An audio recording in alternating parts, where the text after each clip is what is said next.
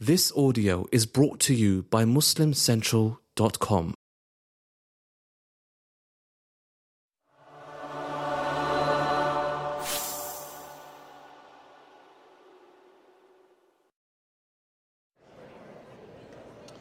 Alright. Assalamu alaikum wa rahmatullahi wa barakatuh. أعوذ بالله السميع العليم من الشيطان الرجيم بسم الله الرحمن الرحيم الحمد لله والصلاة والسلام على رسول الله وعلى آله وصحبه ومن والاه. So tonight inshallah ta'ala which will be our last session before Ramadan for the first uh, we have a very special way of beginning bidnillahi ta'ala. So some of you uh, may have seen Hector uh, he's been coming to the masjid now for the last few weeks, right? Three weeks? Seven weeks? Seven weeks, almost two months, alhamdulillah. Rabbil Alameen. So uh, he's been sitting here attending the first, he's been attending the prayers, and inshallah ta'ala tonight he's going to go ahead and take his shahada with us. So I'm going to ask Hector to come up, inshallah. He's not nervous at all. Not at all. You ready? Yes. So seven weeks. So you memorized the whole Quran all right? Oh no. All right. So I want you to repeat after me. I'll go very slow. Okay. Say ashhadu. Ashhadu. You want to hold the mic up? All right. Ashhadu Ashhadu. an la Allah. ilaha Ilaha. illa Illa. illallah Illallah. wa Wa. ashhadu Ashhadu. anna Anna. Muhammadan Muhammadan. Rasul Rasul. Allah. Allah. I bear witness I bear witness that there is only one God that there is only one God and that Muhammad and that Muhammad is his final messenger. is his final messenger. Takbir. That's it. Welcome to the community. Finally. Before you go, can you talk about what kind of drew you? You've been here for seven weeks. It's very interesting. I see at the prayers you've been attending the classes. What Yeah. kind of drew you to this place?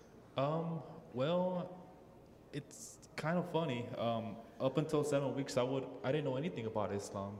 Um, I didn't grow up around Muslims. I didn't know a Muslim. I had never attended a mosque. The idea of, of Islam and a, and a Muslim was just extinct to my idea. I knew very nothing about it. Um, originally, um, it was just to find a mosque and get a Quran because I had at first thought the idea of purchasing one online, but what better reliable source than getting one from a, from a mosque? Right. So I came on a Friday. I got out of work at a decent time, and you know I was like, why not? Why not? I had thought about it so much. Why not? You know, I worked at um, the Irving Convention Center. Um, I'm an HVAC technician uh, by trade, and you know, why not? What do I have to lose? Um, I came. Um, I didn't come at a, I didn't, I didn't come at the best time because there wasn't a lot of people. Uh, I think it was like around four o'clock. Um, I remember coming in and seeing a group of brothers in the front. Um, it was it was it was a little empty, and the first thing that I remembered walking through the door is seeing men and women, and I was a little confused to begin with, but I'm a man, so I guess I'll make a left, right? um, I had seen one of the custodian janitor, janitor ladies. She wasn't much help, and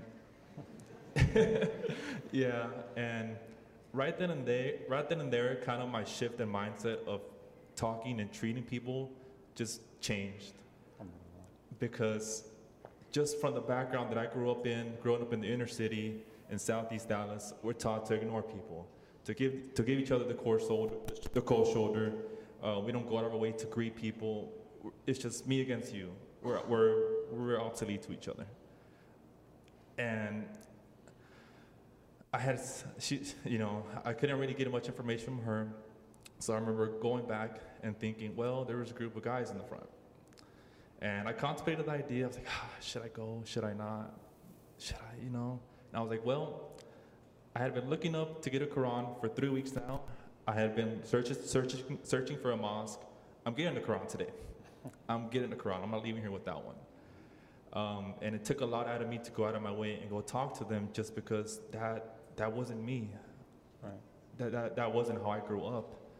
And uh, funny enough, um, you know, I go out of my way to talk to them, and they asked me, or I, I asked them if uh, there's a bookstore here. And funny enough, right then and there, I got, I got to figure out just the content of the character of people who are dedicated to Islam. everybody, it seemed as if everybody was pulling out their phone, thinking of where a bookstore was. And funny enough, they told me, oh, well, there's a Walmart not so far away. um, and then it got to a certain point when they were like, what kind of book do you, are you looking for?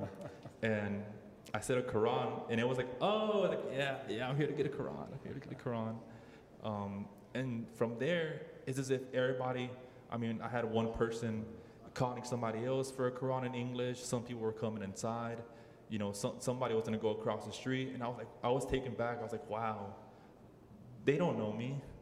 I, I've never met these people in my life, and they're just so willingly to go out of their way and help me. And that's kind of how I got to see the content of the character of people who are dedicated to Islam, and you know, it, it was breathtaking. It, it, it's almost as if time stopped, and I was like, wow, interesting. You guys were the kind of people that I've always wanted to be like, but because of my society or the society that I was surrounded by and the world that I knew, I turned cold, and I and I didn't allow myself to be warm or go out of my way to talk to the next man. And then, uh, rest assured, they invited me for, it was Friday, they invited me for the No Doubt that night. And I had, I had agreed yes. And, you know, I had gone home and I was like, ah, maybe I will, maybe I won't. You know, I don't know. And honestly, I was like, why not? Why not? Why not? I'm already getting the Quran. Let me, let me go out of my way to, to at least come to a mosque. And I ended up coming, and the first thing that I noticed was the diversity. you know, growing up Roman Catholic, it's almost as if we self-segregate ourselves. There was Hispanics, there was blacks, and there was whites. And like I said, I, I know nothing about Islam. I've never gone to a mosque, so just by, I don't know, society, the mainstream media, I was expecting nothing but Arabs, you know? And I, I was, I was taken back. I was like, wow, interesting. There, there's such a diverse group of people here. Fascinating. This is how I feel a church or a mosque should be like. We should all gather mm. together of all races, of all kind. You know? So, you know, and I had met Salim. I had met Salim um, when I had came um, to get the Quran, and he met me afterwards. Um, and he was just introducing me to all these people, and they were just so, so glad and happy that I was here. And I was just taken back. I was like, "Wow, you don't know me, like you, you, don't know. I wasn't used to this. You, you don't know me, you know, just because of how I viewed the world and how I allowed the, the world to let me view them." And I just got to know a little bit more. I, went, I came Friday, I came Saturday, I came Sunday, I came Monday, I came Tuesday, I came Wednesday, I came Friday, and I, I came nonstop just because I wanted to experience it and see it verbatim in person. You know, watching videos on YouTube and learning about it online is only so much. I wanted to experience it firsthand for myself. And, you know, that's kind of why I would come so much, and that's why everybody's seen me here so much, even though I hadn't converted yet. They thought you were Muslim six weeks ago, by the way. Yeah, yeah. That's kind of how it seemed like. Um, so, you know, and I remember three weeks ago, I was actually asked by uh, one of the brothers that I met here, Abraham, to join in prayer. And it was a combination of it being last minute. I didn't feel that I was ready, things of that sort. So, you know, I kindly denied. Uh, mind that between all this time that I had been going, I had just sat in the back and observed and, you know, did in, nice gestures like trying not to be in my phone for common respect and trying to pay attention. Um, and I had thought about it, I had thought about it. And funny enough, the day before, I had, I had came to the conclusion of like, let me try it out, let me experience it, you know, let me prostrate, do the whole, you know, all, all the steps.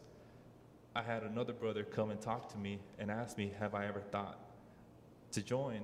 And it was, it was like, funny enough, I was actually thinking that yesterday, and I had thought about it so much before. It was almost as if God put you in my position to help encourage me and, and go out of my way to, to join in prayer. And this was two Sundays ago. Um, and, and we set up the, it was after Isha, so we set up for the following, for the following night. And it felt good. It felt really good.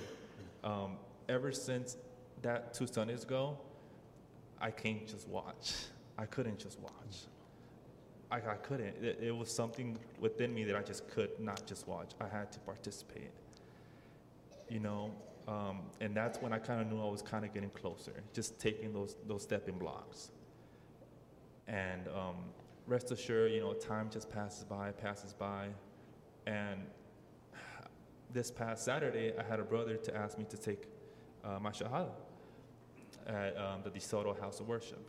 And what really touched me um, more than anything is that he told me that I didn't have to be perfect. That it's okay that I didn't have to be perfect. I think just because I was so hard on myself and I felt as if I had to meet certain standards or meet a certain quota to be able to convert. And from the drive from DeSoto to the mosque, I had just thought about it, just thought about it. And I was like, I come every day, you know, I feel that I'm doing well with something within myself. I don't, I don't have any neg- it's bringing so much positivity to my life. Um, from the age of 10 to 20, um, I dedicated my life to boxing. And I'm 25 now. Um, and I just left it. I left it for five years just because, you know, I, it, it was okay. I left it alone. And funny enough, now going through coming to the mosque, I am back in the gym. I'm not necessarily fighting or competing like I used to, but I'm, I'm you know, participating in the exercises for my health. You know, and I, I, I think coming to the mosque to kind of help push me to that. Um, so I just thought about it, and funny enough, I, by the time I came to the mosque, I came to the conclusion that it's time. I'm ready. Um, and this was this past Sunday. Um, and funny enough, it's things just were things were making sense that they shouldn't have. That I knew, I knew it was time. So I come into the mosque, and it's almost as if like time stopped, because I knew I wasn't contemplating the idea of becoming a Muslim. I didn't need to learn more. I was ready. I was ready within myself, and I felt nothing was holding me back but myself. And funny enough, uh, Yasir comes in and he asks me if, if I, how I am on my journey, if I am close to um, taking my Shahada. And I couldn't help but to laugh. I couldn't help but to laugh because what a coincidence that here you are asking me. And I just came to the conclusion that I am ready. Like, wow, fascinating. Like, fascinating how things work. And just the joy on his face and everybody that I was ready. And he asked me, Are you sure? It's like, I'm sure without a doubt. I know, I know, I know I'm ready. And then from there, it went, you know, to talking to people and setting up a time for today. And, you know, there's small details here and there that I've left out, but in the general analysis, that's kind of how it's gone. You know, seven weeks ago, I knew nothing about Islam. I didn't know a Muslim. I had never gone to a mosque. I didn't know what a Quran looked like. I had never seen one. It was obsolete. And now I just converted. MashaAllah. Takbir. Well, we're going to want to hear every detail, and you're going to be here for Ramadan, inshallah. With For this, right? sure. Um, that's one of the things too that I knew that I was just small building blocks, small check marks that I was checking off that I had never even set for myself. Before I even contemplated the idea of converting and I was just learning, I already wanted to participate in Ramadan. I- I was just wanting to do all these things to essentially feel it and just get that internal connection. And like the first time that I prayed, um, I felt that. And if I knew that it was time for prayer, I couldn't not pray. I felt that I had to. And small things like that, I knew that it was just building blocks, just building blocks. Uh, you know, and that's kind of how we are today. Well, I, I want you to know that you're home now. You're with family, alhamdulillah. We're looking forward to seeing you grow in your journey over the next uh, several, several years. Hopefully, you'll be a part of this community for a very long time. And what we say to everyone here is welcome home. So Thank welcome you. home, brother. MashaAllah. welcome home. And everyone's going to have to hold off their hug until after class, sorry.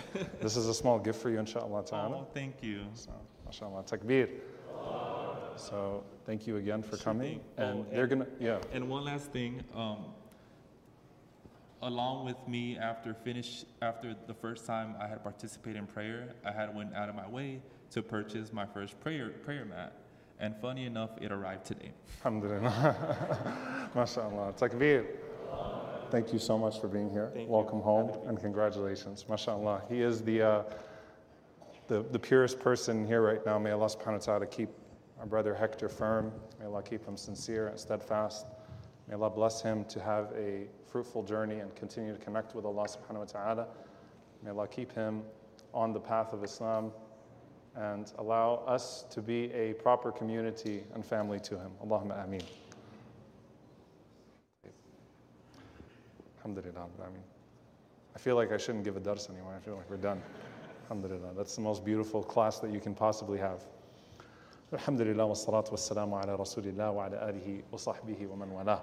So we will continue tonight, inshallah ta'ala, with Zainab bint Jahsh radiyallahu ta'ala anha. Zainab bint Jahsh. MashaAllah, I see Sheikh Mustafa Briggs is here too. Alhamdulillah. Welcome, to, welcome back home, Sheikh Mustafa. Hayakallah. Zainab bint Jahsh radiyallahu ta'ala anha is a wife of the Prophet sallallahu alaihi wasallam who so many Muslim women are named after, yet there is so little that's known about her life. And subhanAllah, I'm excited to actually tell her story more so than most of the people that we've spoken about, because usually her life is only brought up in the context of a controversy about her marriage and not her qualities and her virtues and her relationship with the Prophet sallallahu alaihi wasallam.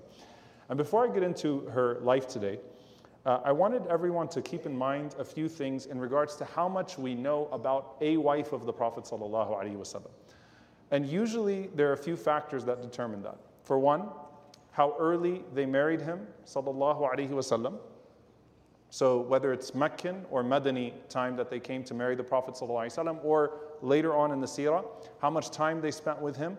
The major factor being how early or how late they died right? Because the longer that a wife of the Prophet ﷺ lives, the more they're able to tell the story of their time with the Prophet ﷺ and narrate the seerah through their lens. So you have that factor, how long they lived after the Prophet ﷺ, and of course relatives that lived as well, if they had a prominent uh, sibling uh, that outlived them, that could tell their story, or in the case of Aisha radiallahu anha, she lived long, and then Urwa, ibn Zubayr, her nephew, lives long and tells her story. So it's relatives that tell the story. The thing about Zainab bin Jahsh radiallahu ta'ala anha is that she is the first wife of the Prophet to die after him. Right? So that's probably the main reason why, if not for sure, the main reason why we don't have too much about her. Radiallahu ta'ala anha. So the Prophet's wives died in the following order. Who was the first wife of the Prophet to die? I just want to make sure y'all are awake. Khadija radiallahu anha. Who was the second wife of the Prophet to die? Zainab who? No. Zainab bint Khuzayma. Zainab bint Khuzayma, radiallahu anha. The only other wife of the Prophet to die in his lifetime. She only lived six months with the Messenger sallallahu. Umm al-Masakin, the mother of the poor. And we have a lecture on her early on uh, in, this, uh, in this series of the first. And then after Zainab bint Khuzayma, Zainab bint Jahsh, radiallahu ta'ala anha, who we're going to speak about today. Now, to situate Zainab bint Jahsh radiallahu ta'ala anha in the story of the seerah, I want to talk about her family in brief a bit, okay? So she is from one of the most prominent families in Mecca from both sides. Her father, Riyab, is from Bani Abdi Shams, noble, wealthy, rich man, owns most of the, pro- or, or more properties than anyone else in terms of houses, more real estate in Mecca than anyone else. Her mother, Umayma bint Abdul Muttalib, is the maternal aunt of the Prophet ﷺ. So Banu Hashim, Banu Abd Shams, and she has nobility from both sides. She has wealth, she has beauty, she has prestige, she has prominence. So she comes from the top of the top of the top when it comes to the classism that exists in Mecca. And subhanAllah, what we find is that the children, her and her siblings, all become Muslim. They all become Muslim. So the first brother of hers that we've spoken about in some detail, but just briefly once again, Abdullah ibn Jahsh. Abdullah bin Jahsh radiallahu ta'ala anhu. The first Amir of Islam. The first Amir of Islam is Abdullah ibn Jahsh radiallahu anhu. He is the one who is buried in the same grave as Hamza bin Abdul Muttalib radiallahu anhu. And another fun fact, Abdullah ibn Jahsh was the first husband of Zainab bint Khuzaymah. So before you get confused, because we got to separate the two Zainabs. There are a lot of Zainabs in the seerah. He's the first husband of Zainab bint Khuzaymah, and when he was martyred, the Prophet ﷺ married his widow, Zainab bint Khuzaymah. And Zainab bint Khuzaymah passed away shortly afterwards. All right, so this is the brother of Zainab bint Jahsh, radiallahu anha. Uh, Abdullah ibn Jahsh converted to Islam early on at the hands of Abu Bakr as-Siddiq, radiallahu ta'ala anhu.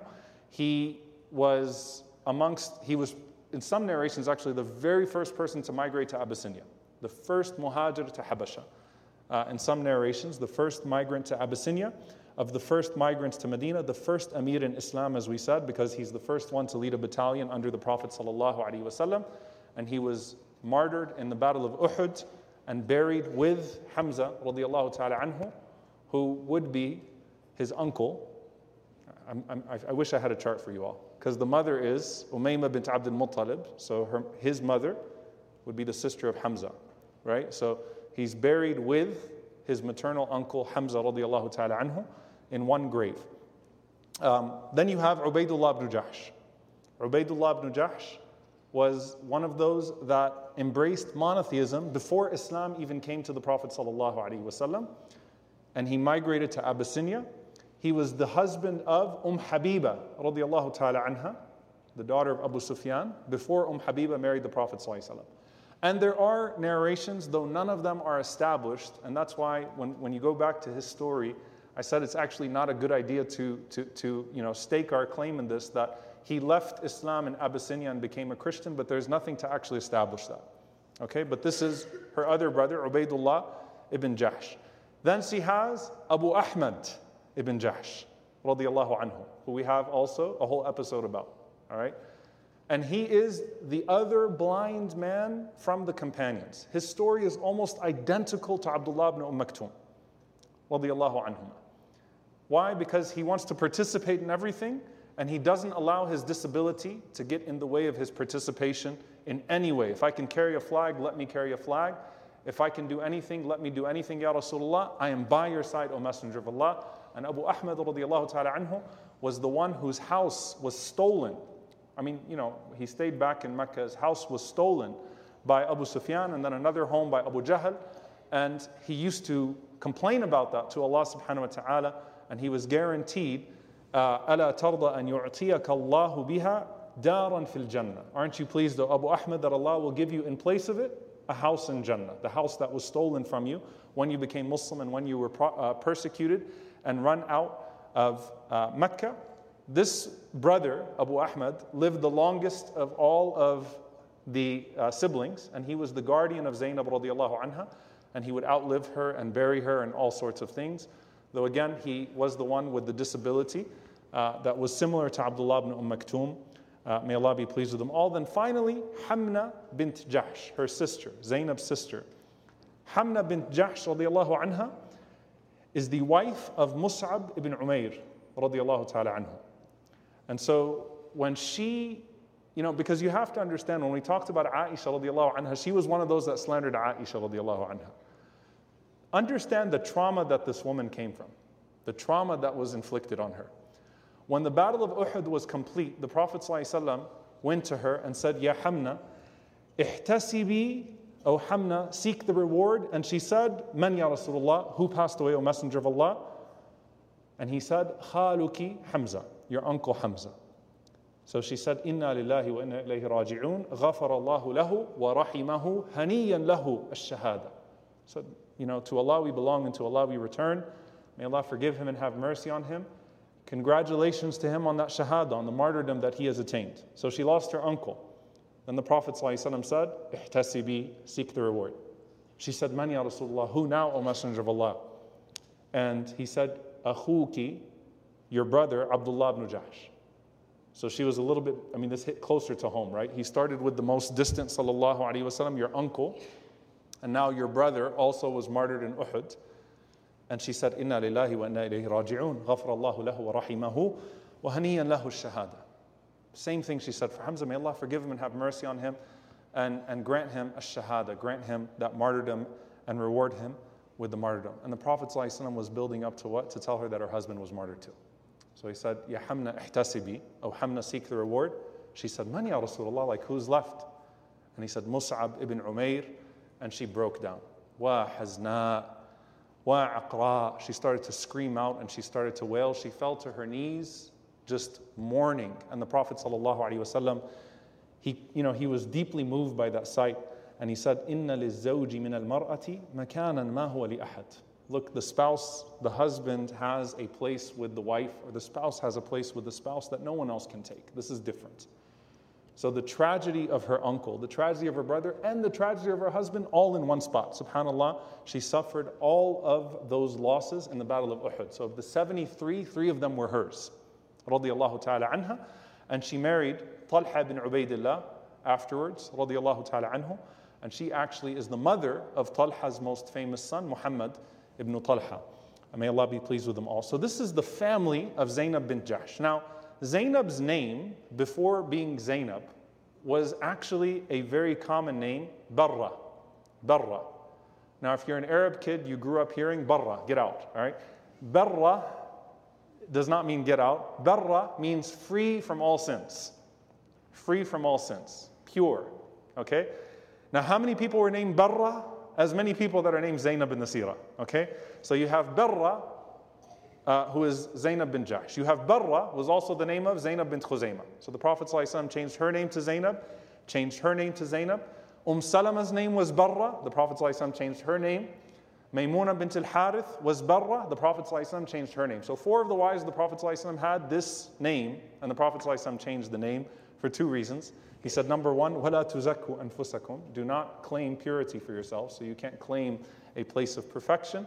Number two, the Prophet ﷺ did not want them to say, خَرَجَ مِنْ عِنْدِ barra, that he left from the purity, right? Which, is, which would have been the way that the Arabs would have expressed uh, you know, a person leaving. So the Prophet ﷺ prohibited that name. Hence the name Zainab, which becomes such a common name in the seerah. And it was one of the favorite names of the Prophet ﷺ, right? By his own children, his own grandchildren. And obviously, when he changes the names of Barra to Zainab, and Zainab means a fragrance plant. So a plant that as it grows, its, uh, its fragrance increases as well. So as it gets older, the fragrance grows as well. And so it's one of those blessed names that the Prophet ﷺ chose that obviously has resonance within the Ummah today. Now Zainab bin Jahsh was born 17 years before revelation. And as we said, royalty all around. She was born in wealth, born in prestige, born in prominence. And it's important to say that she had one husband that is not named uh, before Zayd ibn al-Haritha radiallahu. Now, obviously, as we said with, this, with the case of Aisha radiallahu anha, the habit of the Arabs was once a woman hit the, her age of maturity, she was married. And this is the case of all of the wives of the Prophet before they married him. If you were to correlate the time that they married their husbands, Hafsa to Khunais, it would be around the same age as Aisha married to the Prophet ﷺ because that was the way that their society functioned. So she was married, uh, it seems, one time before, but the name of that husband is not recorded. And then she basically joins her family to Medina to escape persecution and to make the hijrah. Now, Zainab radiallahu ta'ala anha had an expectation that none was going to marry her except the Prophet sallallahu alaihi wasallam. So she's kind of waiting for the Prophet. Now, subhanAllah, if you think about that, like, why was she so convinced that it's Rasulullah who's going to marry her? Okay? Because from a nasab perspective, from a royalty perspective, from a lineage perspective, only the Prophet's lineage is noble enough to be with someone like Zainab bin Jahsh. From a pure nasab perspective, he's, he's the only one, sallallahu alaihi wasallam, he fits the mold of a royal husband, sallallahu alaihi wasallam. I mean, he's the prophet of Allah, but he's also the head of state now, and he has the most noble of lineage. So she thinks that the Prophet ﷺ is going to come and propose to her, and she is waiting for the Prophet sallallahu alaihi wasallam. And the Prophet ﷺ comes to visit the home after a few years in Medina, and Zainab is expecting that he's coming to propose to her. So he comes, sallallahu alayhi wasallam, and he speaks to Hamna, her sister, Hamna bin Jahsh radiallahu anha, and says to Hamna that I've come to you with a proposal. Hamna's excited, Zainab's excited, the Prophet is going to propose. The Prophet said, I'm here on behalf of Zayd ibn al-Haritha, radiallahu ta'ala anhu. Zayd ibn al-Haritha, of course, was a freed slave, right? So when you talk about class, poverty, when you talk about the distinction, like he's on the opposite end of what Zainab radiallahu ta'ala anha is, and the Prophet sallallahu alaihi wasallam is purposefully trying to do that. That's why he marries Bilal radiallahu anhu to the sister of Abdurrahman ibn Auf radiallahu anhu. right? He's crossing, as we've said in, in multiple cases, Julaybib, the famous story of Julaybib radiallahu anhu with his wife. He's going to go and he's going to break through all of these things, sallallahu alayhi wasallam. So he's purposefully trying to do that. Hamna says, أَتُزَوِّجُ بِنْتَ عَمَّتِكَ مَوْلَاك You're going to marry your cousin to your free slave? How could you do that? No, like we can't do that. What's going on here? And then Zainab radiallahu ta'ala anha, she's so excited, and then suddenly her excitement is like, wait, what? You're going to marry me to Zayd? I thought it was you. I mean, think about the disappointment. The Prophet is coming to marry you, and then it's not the Prophet. فأنزل الله تعالى ما كان لمؤمن ولا مؤمنة إذا قضى الله ورسوله أمرا أن يكون لهم الخيارة من أمرهم. It is not befitting for a believing man or a believing woman when Allah or His Messenger وسلم, pass a judgment that they then maintain the choice in their affairs. That there's something that's being sanctioned here. The Prophet وسلم, clearly has a wisdom, and the Prophet وسلم, sees something in Zainab radiallahu ta'ala anha. She sent a message to the Prophet وسلم. She said, Inni astaghfirullah wa ati'u Allah wa rasulah if'al ma ra'ayti ya Rasulullah. I believe in Allah, I believe in the Messenger, I seek forgiveness from Allah subhanahu wa ta'ala. Whatever you see, O Messenger of Allah, as fitting, go ahead. I'm going to uh, carry out that marriage. So the Prophet is trying to break the classism in his society, and he's trying to forge relationships across the board, sallallahu alaihi wasallam, for a greater wisdom. Now, why is Zayd? All right. Obviously, the issue was not, you know, people being married to multiple people because that was the norm of the society. Zayd radiallahu anhu was already married to Umm Ayman radiallahu ta'ala anha. If you think about the age gap between Zayd and Umm Ayman, Umm Ayman is like the adopted mother of the Prophet. Zayd is the adopted son of the Prophet. There's two decades. But when Zayd heard who wants to marry a woman of Jannah with Umm Ayman, Zayd said, That's me. I don't care who it is, it's a woman of Jannah, and he married Umm Ayman, radiallahu ta'ala anha, and Allah blessed them with Usama ibn Zayd. So he broke that, sallallahu alayhi wasallam, right? He's going across the, the different lines as they exist at that time. But at the end of the day, Zayd and Umm Ayman were of a similar socio-economic status, right? So the difference in terms of their class is not that wide. So Zayd marries Zainab. And Ibn Abbas anhuma says they never got along. You see a lot of human elements sometimes. It just did not work out. They're from com- two completely different realities. And I want you to remember this, especially, by the way, when we talk about Zainab in a few years. At this point in her life, and at this point in his life, two totally separate realities, right? It's not, you know, it sounds good on paper, it sounds like it's a great idea to break through these structures, but it's just not working out. They're not seeing eye to eye, they have different habits, they have different ways. There's a little bit of resentment on the part of Zainab as well, that she wanted to be married to the Prophet or to be married of someone of that class of society. So it is not working out, and this is where Allah subhanahu wa ta'ala reminds the Prophet when Zayd comes to the Prophet and Zayd now says to Rasulullah Ya Rasulullah, let me divorce her. Like, I want to divorce her. You're not forcing me on her. I want to divorce her, Ya Rasulullah. And the Prophet is saying, Amsik alayka zawjak wa This is in the Quran. Hold on to your wife and fear Allah subhanahu wa ta'ala. Be mindful of Allah. Try to make it work, Zayd.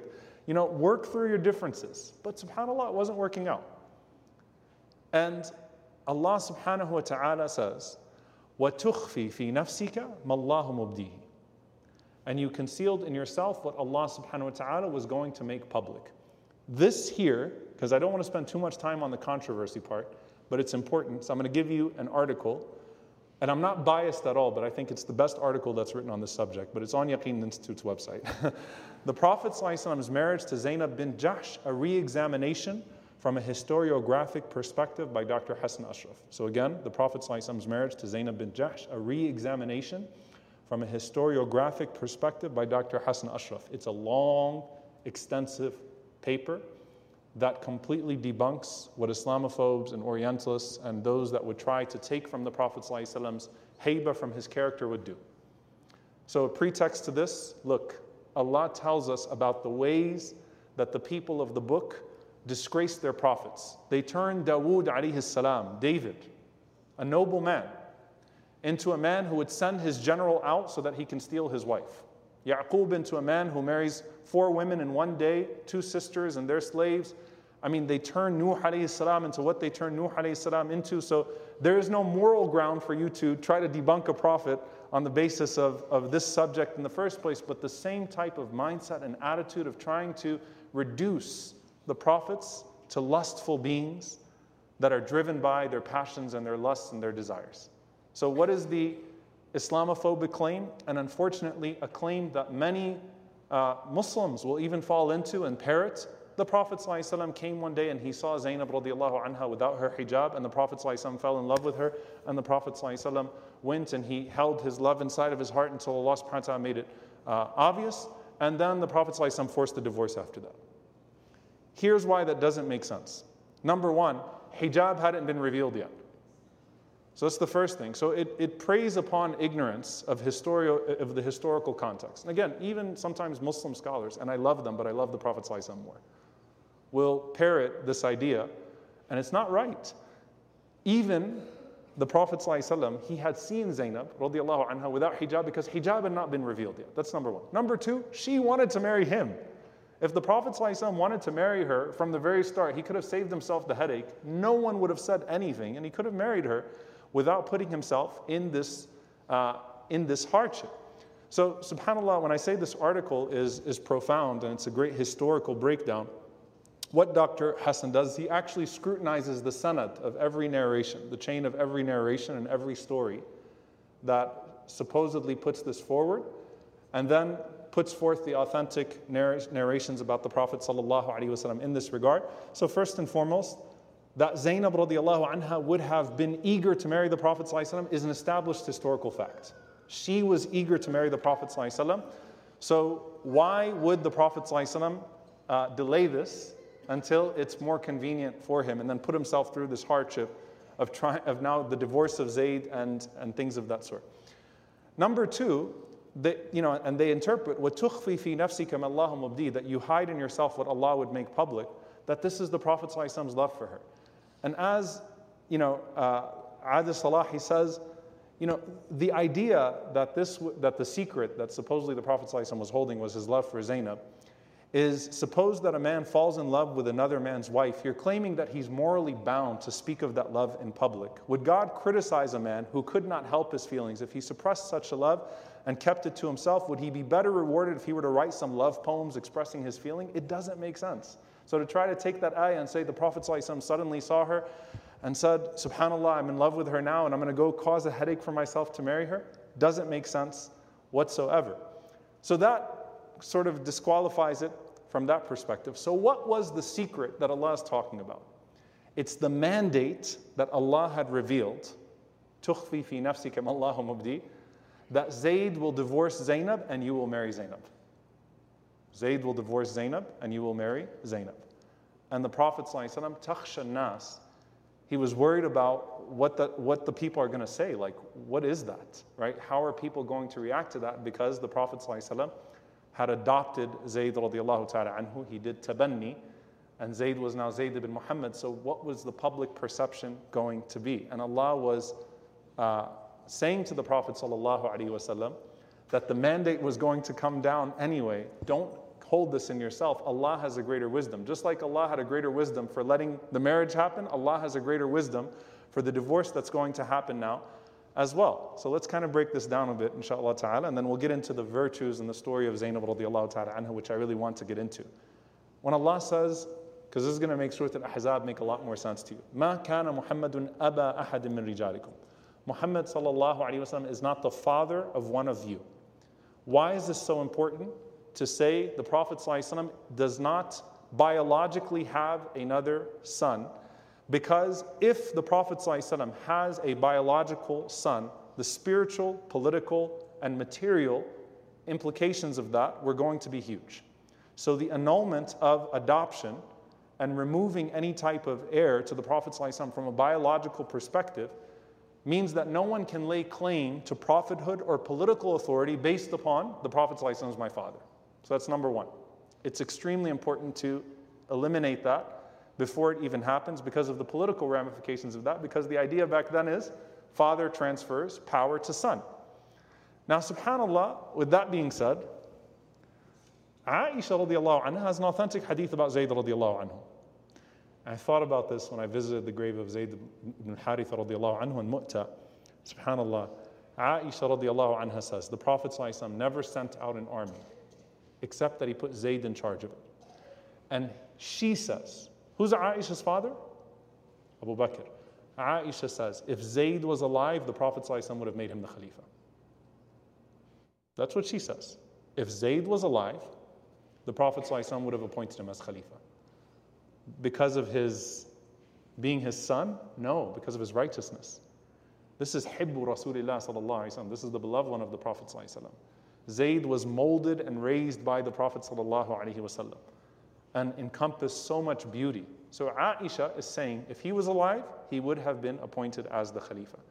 So Allah subhanahu wa ta'ala removed at tabanni, which is to ascribe a son to yourself and look at the wisdom. Because if you're Zayd, I went from being Zayd ibn Haritha to Zayd ibn Muhammad to now being Zayd ibn Haritha again.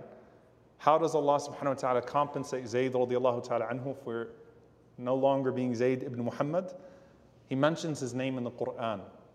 The only companion of the Prophet sallallahu alaihi wasallam whose name is in the Quran. فَلَمَّا قَضَى زَيْدٌ مِنْهَا وَطَرًا زَوَّجْنَاكَهَا Allah mentions his name radiallahu ta'ala anhu. So the compensation for no longer being Zayd, the son of Muhammad, is that you are the only companion of Muhammad sallallahu alaihi wasallam named in the revelation of Muhammad sallallahu alaihi wasallam, and your name is recited as ibadah from all of the Muslims as an act of worship from all of the Muslims for all time. Now I'm going to hit one more thing, inshallah ta'ala, then go back to the marriage. Beyond hifdun nasl, which is to per- preserve lineage, what's the wisdom of Allah prohibiting tabanni? prohibiting adoption. Because effectively now, when Allah subhanahu wa ta'ala solidifies the divorce of Zayd from Zainab and then orders the Prophet ﷺ to marry Zainab, right? He breaks completely the institution of tabanni, which is known as adoption. And for us, living in a world where adoption is synonymous with charity, generosity, we see that and we think to ourselves, why eliminate an institution of good? Why eliminate an institution of charity? And the reason being is that in that society, tabanni was actually a means of exploitation and evil. So go back to the socio historic context. So, just a quote from the article. Examples of this principle include the pre Islamic sanctioning of the coercive marriage between a son and his stepmother at the death of the father. That was actually a practice that the Arabs had. Without consent of the stepmother, by the way. So, tabanni, you could literally adopt someone and they inherit your wife after death in Jahili in the, in the days of ignorance, without even the consent of the stepmother. In fact, not just the son, but all of the deceased male's heirs were given carte blanche to wed any female member of the deceased households, including wives and daughters. Tabanni was also used to appropriate the wealth of an orphan. So you find an orphan, if that orphan inherited something, if you're a more powerful tribe, you're my son now, and I can take everything that belongs to you. Tabanni, subhanAllah, in our, in our minds, adoption is to take someone in and foster and care for them. In that time, that was a means of appropriating the wealth of an orphan, of a wealthy orphan. It was also used sometimes to hide the crime of zina, to hide the crime of, uh, of fornication and adultery. So, in conclusion, adoption provided no added social benefit to individuals who could realize far more gain by simply becoming a halif, a, a, you know, a, an ally to a tribe. And in this context, it was imperative to entirely abolish an institution that was at best inherently functionless and at worst fostered oppression. And for a practice that was as deeply entrenched in society, this wasn't going to work unless it had prophetic precedence. The only way this institution was going to be abolished from the community of the Prophet is if it had a function in the life of the Prophet. Subhanallah, with all of that, Look at all the ayat that came down about caring for the orphan. Kafirul yatim, taking care of orphans, foster care. Adoption without tabanni, bringing in children into the home and raising them as your own. All of that was not just maintained, it was actually encouraged, and it became a new feature of that civilization that used to bury kids alive when they saw them of no benefit. So that's the wisdom of the prohibition of tabanni through something as solid as the institution of marriage. So Allah subhanahu wa ta'ala divorces Zayd from Zainab, and now orders the marriage of the Prophet ﷺ to Zainab radiallahu ta'ala anha years later. And what did Zainab radiallahu anha do? Allahu Akbar, and she fell in the sajda to shukr. So she goes into prostration and she starts to celebrate. And this is what she had wanted the entire time. And subhanAllah, this happens five years after Hijrah, right before Hadithatul Ifk, right before the slander of Aisha anha, which gives you some more context into why Hamna bin Jahsh might have fallen into the crime of slandering Aisha radiallahu ta'ala anha. So this is right before that. Zainab radiallahu ta'ala anha is married to the Prophet sallallahu alaihi wasallam. And Anas radiallahu ta'ala anhu says about the marriage of Zainab radiallahu anha, uh, he says, ما أولم رسول الله صلى الله عليه وسلم على امرأة من نسائه أكثر أو أفضل مما أولم على زينب. Uh, that the Prophet ﷺ did not have a wedding that was as nice as the wedding of Zainab. What is his idea of nice? The Prophet ﷺ actually slaughtered a goat. All right, so because most of the time it was eat some date paste and a little bit of bread.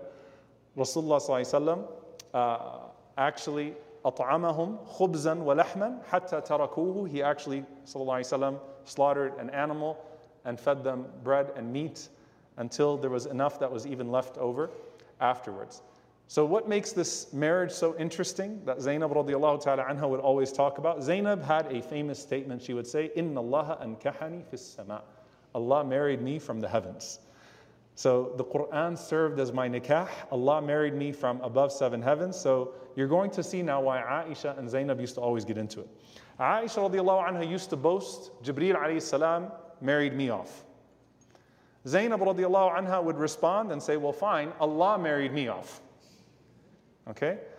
And as Al-Dhahabi narrates, فَزَوَّجَهَا اللَّهُ تَعَالَى بِنِيَّةٍ بنبيه صلى الله عليه وسلم بنص كتابه بلا ولي ولا شاهد. It's really interesting.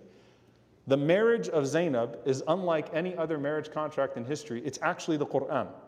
Because there was no wali, no witnesses. We're all witnesses to the marriage of the Prophet ﷺ to Zainab radiallahu ta'ala anha. And she used to, فكانت تفخر بذلك على أمهات المؤمنين. She used to say, from a place of, of boastfulness, she used to say, زوجكن أهاليكن وزوجني الله من فوق عرشه that your family's married you off, I was married by Allah subhanahu wa ta'ala from above his throne. And she used to say that three things that Allah blessed me with, that I was married from above seven heavens, Allah was my guardian. Allah is the one who married me off. And she said, the ayat of hijab came after me. And she said, and I'm the closest to the Prophet ﷺ in relationship, in terms of her blood relationship to the Prophet. ﷺ. What's the story there? Anas radiallahu ta'ala anhu, he, he narrates, when the Prophet ﷺ married Zainab radiallahu ta'ala anha, they had the walima, which was the same. The Prophet ﷺ gave the same mahar to all of his wives, right? Sallallahu alayhi wasallam. There was a group of men that came to the house of the Prophet ﷺ. So people were coming into the house they would sit, they would eat, they would leave. And there was a group of men that came and sat down, and they didn't leave. The Prophet ﷺ was too shy to say, Can you go home now? All right, the party's over, go home.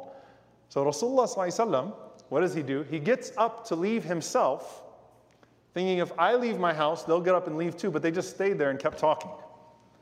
So the Prophet ﷺ left his home, فأتى حجرة Ummahat al-Mu'mineen, yad'u wa yad'un. This is beautiful. Uh, he went to his uh, wives, sallallahu alayhi wasallam. He greeted each of them. He made dua for them, and they made dua for him, sallallahu alayhi wasallam. So he went to visit his wife, sallallahu alayhi wasallam, and they wished him well. They made dua for him. He made dua for them.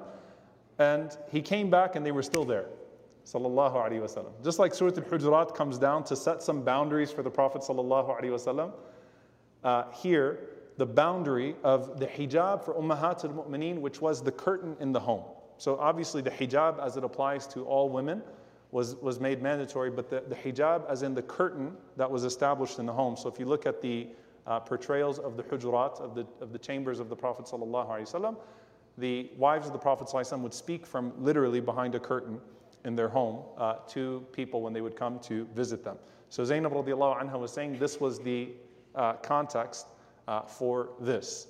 So, what happens with Zainab radiallahu ta'ala anha? Obviously, as we said, you can tell right away why Aisha radiallahu anha and Zainab radiallahu anha are going to have a particular dynamic here. So, the story of the Ansar bringing the gifts to the house of the Prophet ﷺ in Aisha's house, and Zainab not liking that, and Zainab radiallahu anha coming and complaining to the Prophet ﷺ, and then Aisha radiallahu anha uh, chastising her back, askataha, right? It's completely silencing her, and the Prophet ﷺ says, that's the daughter of Abu Bakr. Leave me out of it. So that's one. Hadithatul ifk, the slander of Aisha radiallahu anha. Aisha praises Zainab. Why? Because Zainab had a chance to take some shots at Aisha when she was slandered. But what does she say? She says that when the Prophet ﷺ asked Zainab what she thought about Aisha, Zainab said, Ya Rasulullah, ahmi sam'i wa basari, wallahi ma alimtu illa khayra. O Messenger of Allah, I'll protect my eyes and I'll protect my ears. Wallahi, I don't know except for good of her. And Aisha praises Zainab and says, فَعَصَمَهَا اللَّهُ بِالْوَرَعِ That Allah protected her with her righteousness. She was such a righteous woman that she couldn't slander even then. It was her sister Hamna, who's, who's a companion. May Allah be pleased with her. Again, comes out of a great deal of trauma here, right? But she's saying Zainab had too much taqwa to take part in that slander. The story of a tahrim, Surah Tahrim that the Prophet ﷺ would uh, go to the house of Zainab radiallahu anha, and Zainab had a particular type of honey that the Prophet ﷺ loved. And Hafsa and Aisha, may Allah be pleased with them, said, Let's tell the Prophet ﷺ when he comes to our homes that your breath smells like maghafir, that your breath, breath smells bad when you come, so that we can dissuade the Prophet ﷺ from visiting Zainab radiallahu ta'ala anha. And this is, as in Sahih al Bukhari, uh, the Prophet ﷺ, when he was asked, Did you eat maghafir, what, what is it with your breath? He said, لا ولكني كنت أشرب عسلا عند زينب ابنة جحش فلن أعود له The Prophet ﷺ said, I, I drank honey in the house of Zainab radiallahu anha and I will not return to it. وقد حلفت لا تخبري بذلك أحدا And he took an oath radiallahu, sallallahu alayhi wasallam, from Aisha and Hafsa that they will not conceal that secret or they will not make public that secret that the Prophet ﷺ said, I will not eat her honey anymore. Another Islamophobic narrative in Surah Tahrim that is debunked, weak uh, asanid, Al Qurtubi rahimahullah uh, debunks all of them. That the secret of the Prophet ﷺ was this that he told them not to make public uh, the sir, uh, that the Prophet ﷺ said, I will not return to drinking uh, that honey. So you have the story of a tahrim. Then you have the story of i'tikaf as we come into the last 10 days of Ramadan. I'm getting the conflict out of the way so I can get to the qualities, all right? So let's just go through all the conflicts really quick. Uh, in the last 10 nights of Ramadan, the Prophet ﷺ obviously used to do what? He used to pitch his tent in the masjid, and the Prophet ﷺ would isolate himself in worship for the entirety of those last 10 nights. So the Prophet ﷺ did that one, one year, and Aisha radiallahu anha asked the Prophet ﷺ, Can I pitch a tent next to you? The Prophet ﷺ said, Go ahead. So Hafsa asked Aisha, shows you the way the camps are. Hafsa asked Aisha, Can you ask the Prophet ﷺ if I can pitch a tent too? So Hafsa pitched the tent next to the Prophet too. And Zainab said that and said, Wait, if they're pitching a tent, I'm going to go pitch a tent as well. So the Prophet ﷺ, who's coming to the masjid, sitting in his tent ﷺ, to spend the last 10 nights of Ramadan, worshiping Allah and remembering Allah. Now he's got Aisha, Hafsa, and Zainab, and they've got their tents around him, sallallahu alayhi wasallam. And the Prophet ﷺ came out and he said, Al-birra aradna bihada ma ana bimu'takif. He said, Are they seeking to do something righteous through this, or is this something else? The Prophet ﷺ said, You know what? You stay in your tents, I'm going home. And the Prophet ﷺ did not do i'tikaf that year, but the Prophet ﷺ did an extra 10 nights the next year. So he said, you know what? If you're coming to do i'tikaf, you're going to do i'tikaf. You all stay in your tents, and I'm going to go back home. Sallallahu alaihi wasallam. So this was the, the intensity of that competition uh, that they had uh, with each other. And I say this, subhanAllah, because it makes the qualities more beautiful when they start to praise the qualities um, of one another. And when we talked about Safiya radiallahu ta'ala anha, Safiya, um, you know, uh, and she'll probably be the next lecture we do after Ramadan, inshallah ta'ala. But with Safiya radiallahu anha in particular, because she was a convert from Judaism, right, the insult to Safiya was al Yahudiyya, the Jewish woman, right? So Zainab was one of those who also insulted Safiya radiallahu anha, and the Prophet was very upset about that. And he didn't talk to her for some time, sallallahu alayhi wasallam, uh, when she insulted Safiya in that way. So she had that temper as well, where she snapped at Safiya radiallahu ta'ala anha in that way. Now I want to get to her qualities. And I start with her qualities by saying one thing. SubhanAllah, what stuck out to me this time in particular, when going through the preparation for this lecture, was the effect the Prophet ﷺ had on people, particularly in regards to their attachment to the hereafter and their detachment from this world. And actually, you know, Abdullah ibn Amr ibn As anhuma, has a beautiful statement. He says, كنا مع رسول الله صلى الله عليه وسلم. We were with the Prophet صلى الله عليه وسلم. يهمنا الآخرة ولا تهمنا الدنيا. All we cared about was the hereafter. we could care less about this dunya. Like when we were with the Prophet ﷺ, all we cared about was the hereafter. The world suddenly had no meaning. The material world suddenly meant nothing to us. We became entirely detached because you're with the Prophet. Look at the way that your iman is going to be raised. Look at the way your faith is going to be raised, and suddenly you rise in the ranks and you become attached to something else. This is a woman that comes from royalty. And I want you to observe the change that's going to happen in her life, radiallahu ta'ala anha. Aisha radiallahu anha says about Zainab radiallahu anha. Remember, Aisha and Zainab were competitors, right? Aisha says, out of all the wives of the Prophet, me and Zainab used to always go at it. But she says, ما رأيت امرأة قط خيرا في الدين من زينب وأتقى لله وأصدق حديثا وأوصل للرحم وأعظم أمانة وصدقة. This is a high praise. She said, I've never met a woman in my life who was better in her religion than Zainab, who had more consciousness of Allah than Zainab, was more God fearing than Zainab, asdaqa haditha, who spoke the truth like Zainab. Remember, even in those moments, she only said good about Aisha radiallahu ta'ala anha. Wa rahim, and she used to maintain the ties of kinship.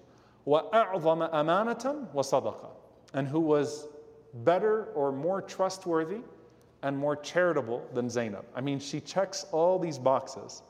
And Aisha radiallahu anha said, no one was like Zainab radiallahu anha in this regard. So when you talk about a competitor, you talk about competitor in khair as well, competitor in good as well. Hence, take that story of i'tikaf and look what happens a few years later.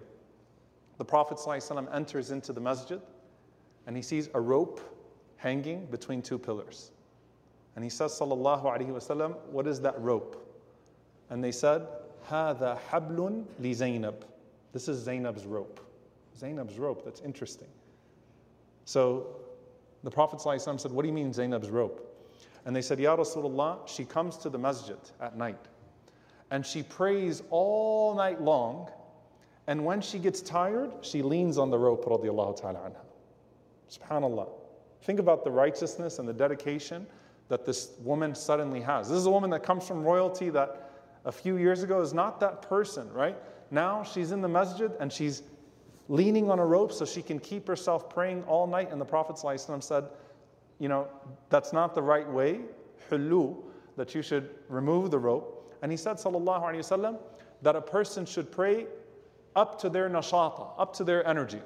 Once a person gets to a point where they cannot understand what they're reading anymore, they get too tired, فَلْيَقْعُدْ, he said, sallallahu then you should sit down. That's too much at that point when it comes to qiyam. So some of you, some of you that come in Taraweeh, if you start falling forward and you keep bumping the person in, in front of you in the back, especially those first few nights as you're starting to get used to it, it's okay. You can quit after six rak'ahs. All right? If you don't even know where you are anymore, if the biryani that you had for iftar was too heavy and it's messing with your senses, probably try something different. No, you can eat biryani for iftar, it's halal. But at that point, the Prophet ﷺ is saying, when you don't even know what you're saying anymore, stop. That's too much, right? But it shows you how Zainab radiallahu anha was developing a habit of qiyam. So I want to actually go through the habits. Number one is qiyam. Number two, the description of Zainab radiallahu ta'ala anha is that after the Prophet sallallahu alaihi wasallam passed away, Zainab radiallahu anha did not leave her home. Now, why is that said about her in a sense of praise? That she spent her days and her nights between the Quran and between Qiyamul Layl. It was as if nothing else existed in this world. Subhanallah. So she became this zahida, this ascetic that was so incredible and unbelievable to the rest of society. How is this woman so righteous, ta'ala anha, staying in her place of ibadah, worshipping Allah subhanahu wa ta'ala? And of course, the sadaqah of Zainab radiallahu ta'ala anha is going to be her greatest trait. Zainab radiallahu anha was narrated, they said that money in the hand of Zainab was like charcoal. It was like you were putting a burning piece of charcoal in her hand. That anything that touched her hand left her hand just as quickly. Radiallahu ta'ala anha and sadaqah. Remember the woman that came from, from, from royalty, and look what's happening to her. What do you think happened to her being in the presence of the Prophet for just four years? Right? That completely reshaped her view of this dunya to where money would not stay in her hand except like a burning piece of charcoal. And Aisha radiallahu anha says, when the Prophet sallallahu was dying, and, and, as I said, we don't have much about Zainab radiallahu anha because she died so early, right? We only have about 11 ahadith from her, by the way, because she died so early. Aisha says, when the Prophet ﷺ was dying, what is the concern of every person around him? When do we get to join you? Right? So Fatima radiallahu anha is told, You're going to be the first one to join me. And Fatima radiallahu anha is laughing, laughing. 21 year old woman, because she's going to be the first one to die after the Prophet. ﷺ. So the wives of the Prophet ﷺ are curious who gets to be with you first? And the Prophet ﷺ, he said, يَتْبَعُنِي أَطْوَلَكُنَّ يَدًا The one with the longest arm will be the first one to follow me. The one who has the longest arm will be the first one to follow me. So Aisha radiallahu anha says, when the Prophet ﷺ passed away, كنا إذا اجتمعنا في بيت إحدانا بعد وفاة رسول الله صلى الله عليه وسلم that when the wives of the Prophet صلى الله عليه وسلم used to gather in one of our homes every single time نمد أيدينا في الجدار نتطاول we would start to measure our arms. Physically they'd take out their arms and they'd start to measure who has the longest arm and that's out of their anticipation. They're wanting to die to be with the Prophet wasallam. That's the mindset Think about what an incredible person the Prophet ﷺ was, that that's the effect that he left on these people, that they're literally measuring their arms, saying, which one of us has the longest arm that we can go and join the Prophet ﷺ first. And here's what she says, which is very interesting. She said the shortest wife of the Prophet ﷺ was Zainab. Zainab radiallahu anha was a very short woman. So the shortest wife of the Prophet ﷺ was Zainab bin Jahsh radiallahu ta'ala anha. The tallest wife was Sauda radiallahu anha. So we would measure the arms and we would see Sauda, and it makes sense. Sauda was very old, by the way. Zainab radiallahu anha was not young, right? She was already married twice. She's in her late 30s when she marries the Prophet. So she's not a young woman, especially in that society. But Sauda radiallahu anha's 60s, right, going into her 70s, and her arm was longest. So we thought, well, I guess that means Sauda is going to be the first one to die until Zainab radiallahu ta'ala anha passed away, and we realized what the Prophet meant when he said, yadan, the longest arm is the one who gives the most sadaqah. And Zainab was the most charitable of all the wives of the Prophet. So she had the longest arm. And the description, subhanAllah, some of the books of Sirah literally, that her hands would, I mean, because of her hastiness to give charity, when someone would come to knock on her door, they wouldn't even have to get close to the door before they found Zainab radiallahu anha's hand already out there extending whatever came to her home radiallahu ta'ala anha, being donated for the sake of Allah subhanahu wa ta'ala. And this woman who goes on with this legacy, subhanAllah, look how, it, look how this actually takes place here. Umar ibn Khattab radiallahu anhu, when he used to send his annual payments to the wives of the Prophet to take care of them, he was told that Zainab radiallahu anha is not keeping any of it, that she's giving it all away. And Umar radiallahu ta'ala anhu sent more and sent more and sent more. And Zainab radiallahu anha made a dua. She said, Allahumma la yudrikuni qabilu hadha al-mali fitna. Oh Allah, don't let me live to see another year of this money because it's a fitna for me. She lived that life. She had a life of wealth, a life of richness, She's saying, Oh Allah, don't put me to this test again. It's a fitna for me. And Umar radiallahu anhu, the messenger came back to him that he sent to give her her charity and told him what she said. And Umar radiallahu anhu said, هذه امرأة يراد بها خير. This is a woman that Allah wants good for. Something is special about this woman. I mean, the wife of the Prophet This woman, Allah wants something special for her. So Umar radiallahu anhu went personally to her home and sought permission and said, I heard what you said, but there is nothing wrong with you taking care of yourself, Ya Umm al-Mu'mineen. So here is a thousand, and this is personal money. This is not from anyone else. This is a thousand dirhams from me to you. Please keep them. As soon as Umar radiallahu anhu left, Zainab radiallahu anha went out the house and distributed, and she that was it. And subhanAllah, this woman, in her dua, she died before the next year, the next payment came, as she said in her dua.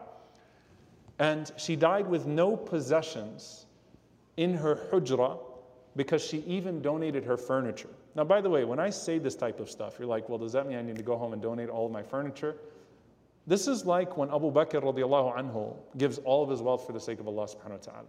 These people were on a different level of iman and they had a different status, they had a different circumstance. You take the lesson from their detachment from this dunya. But even the Prophet ﷺ would not let other people do what Abu Bakr radiallahu anhu did.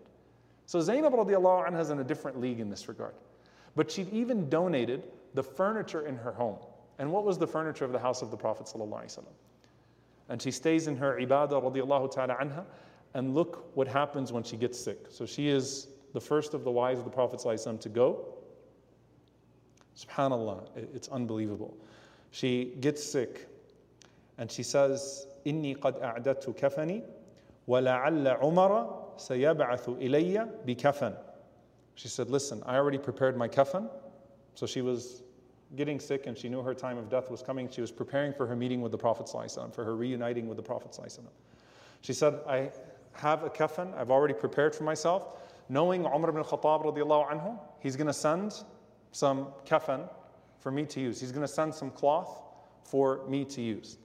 She said, if that happens, فَإِن بَعَثَ بِكَفَنٍ فَتَصَدَّقُوا If he sends kafans, give it away.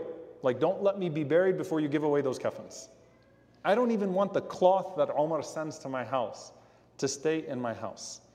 And she said, whatever you can give of my preparation for death in sadaqah, give it away. Whatever is not necessary to actually bury me in the grave, give it all away for the sake of Allah subhanahu wa ta'ala. So this was her attitude, radiallahu ta'ala anha.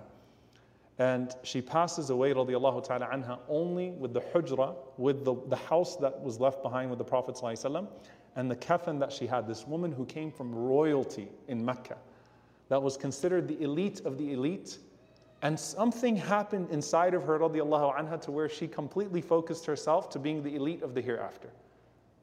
And look how Allah subhanahu wa ta'ala honors her.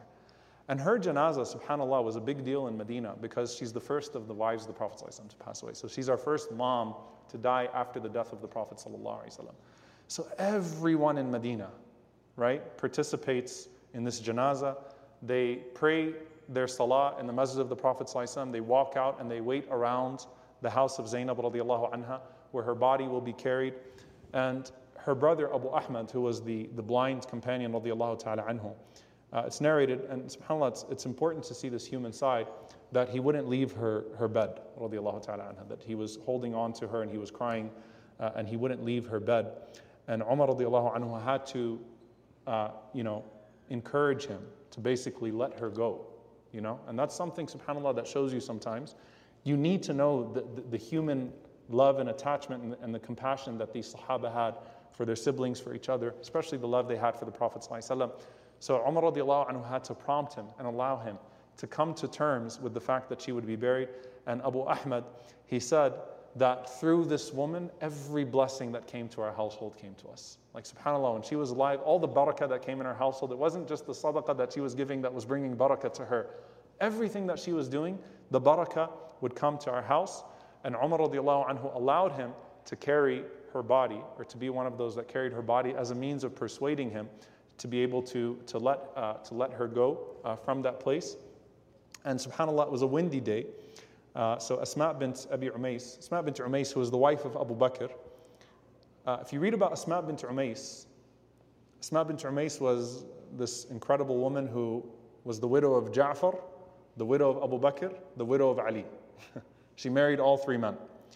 And she was the one who used to prepare bodies for, for burial. So she actually washed the body of Abu Bakr herself, which is why some of the madhab allow for a spouse to wash the body of their spouse on the basis of Asma washing the body of Abu Bakr. So Asma washed her body, and Asma said, Zainab was a woman of great hayat, was a woman of great modesty. So let's put a box, or let's put her in some sort of a box because it's windy and we don't want the garment to blow off. This is the first wife of the Prophet ﷺ to pass away.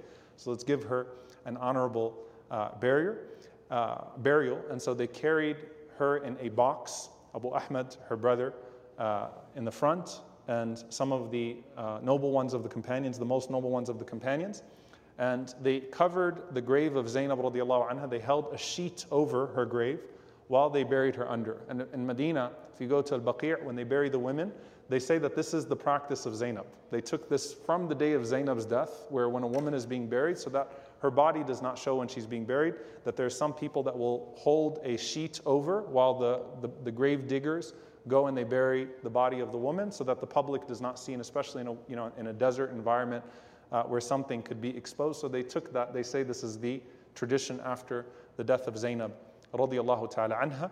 And so she was buried radiallahu anha in al-Baqi' and there's a section in al-Baqi' where the wives of the Prophet are buried. She's the first one radiallahu anha أطول كن يدا the longest arm amongst you and that becomes her name in the seerah subhanallah the longest arm and I'll end with, with two things here Umm Salama radiallahu anha who actually was the longest living wife of the Prophet ﷺ, when Zainab passed away ترحمت عليها she said may Allah have mercy on her وذكرت ما كان يكون بينها وبين عائشة and she remembered all those times that her and Aisha used to have their arguments because that was kind of the, the, the spats between Aisha and Zainab and she said وكانت لرسول الله صلى الله عليه وسلم معجبة she was beloved to the Prophet صلى الله عليه وسلم وكان يستكثر منها and the Prophet صلى الله عليه وسلم used to frequently visit her وكانت امرأة صالحة صوامة قوامة صنعا تتصدق بذلك كله على المساكين. This was a woman that used to pray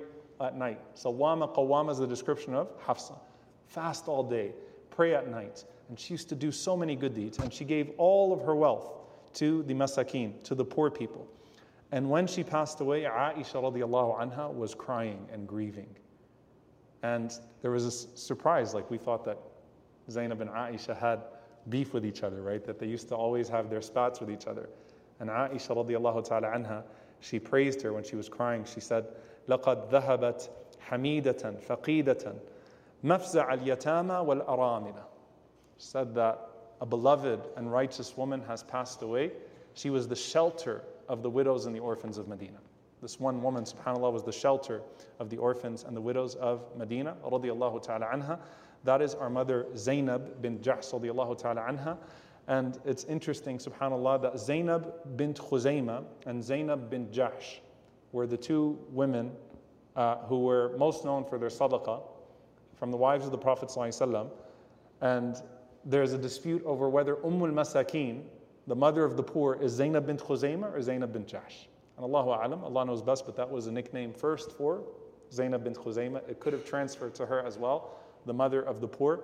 In any case, they are our mothers. May Allah subhanahu wa ta'ala be pleased with them all and reunite us with them. Allahumma ameen. Inshallah ta'ala, we will uh, continue after Ramadan. Allahumma balighna Ramadan. May Allah subhanahu wa ta'ala allow us to reach Ramadan and allow us to draw closer to the ways of these blessed people whom we study. And bidnillahi ta'ala, we will continue afterwards, uh, inshallah ta'ala, with uh, wh- whoever remains from the wives of the Prophet that we haven't already covered uh, from uh, the first season uh, of the firsts. We ask Allah subhanahu wa ta'ala to forgive us for our shortcomings, and we ask Allah subhanahu wa ta'ala to gather us once again in that which is pleasing to Him. Allahumma ameen. And inshallah ta'ala, once again, I want to welcome Hector. And I want to remind the brothers, by the way, uh, mashallah, our brothers at ICNA are doing incredible da'wah work. At Klyde Warren, they had 10 people embrace Islam uh, just a few days ago. And if you want to be a part of this da'wah, inshallah please join our brothers and sisters at ICNA and embrace and what they're doing uh, as well, just the incredible work that they're doing on the ground. Wassalamu alaikum wa rahmatullahi wa barakatuh. Now you can all hug Hector, by the way.